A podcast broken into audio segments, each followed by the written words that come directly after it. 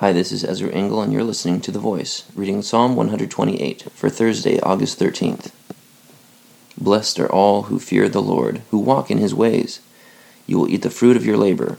Blessings and prosperity will be yours. Your wife will be like a fruitful vine within your house. Your sons will be like olive shoots around your table.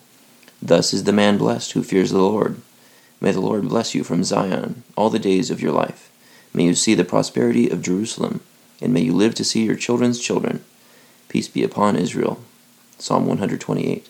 So, this chapter talks about how God blesses us if we fear the Lord. And the ways that He blesses, in, in the example of this chapter, would be with a, um, a wife that has many sons, and that you would have a long life. In verse 6, uh, may you live to see your children's children. Peace be upon Israel. So, that would be to enjoy your grandchildren.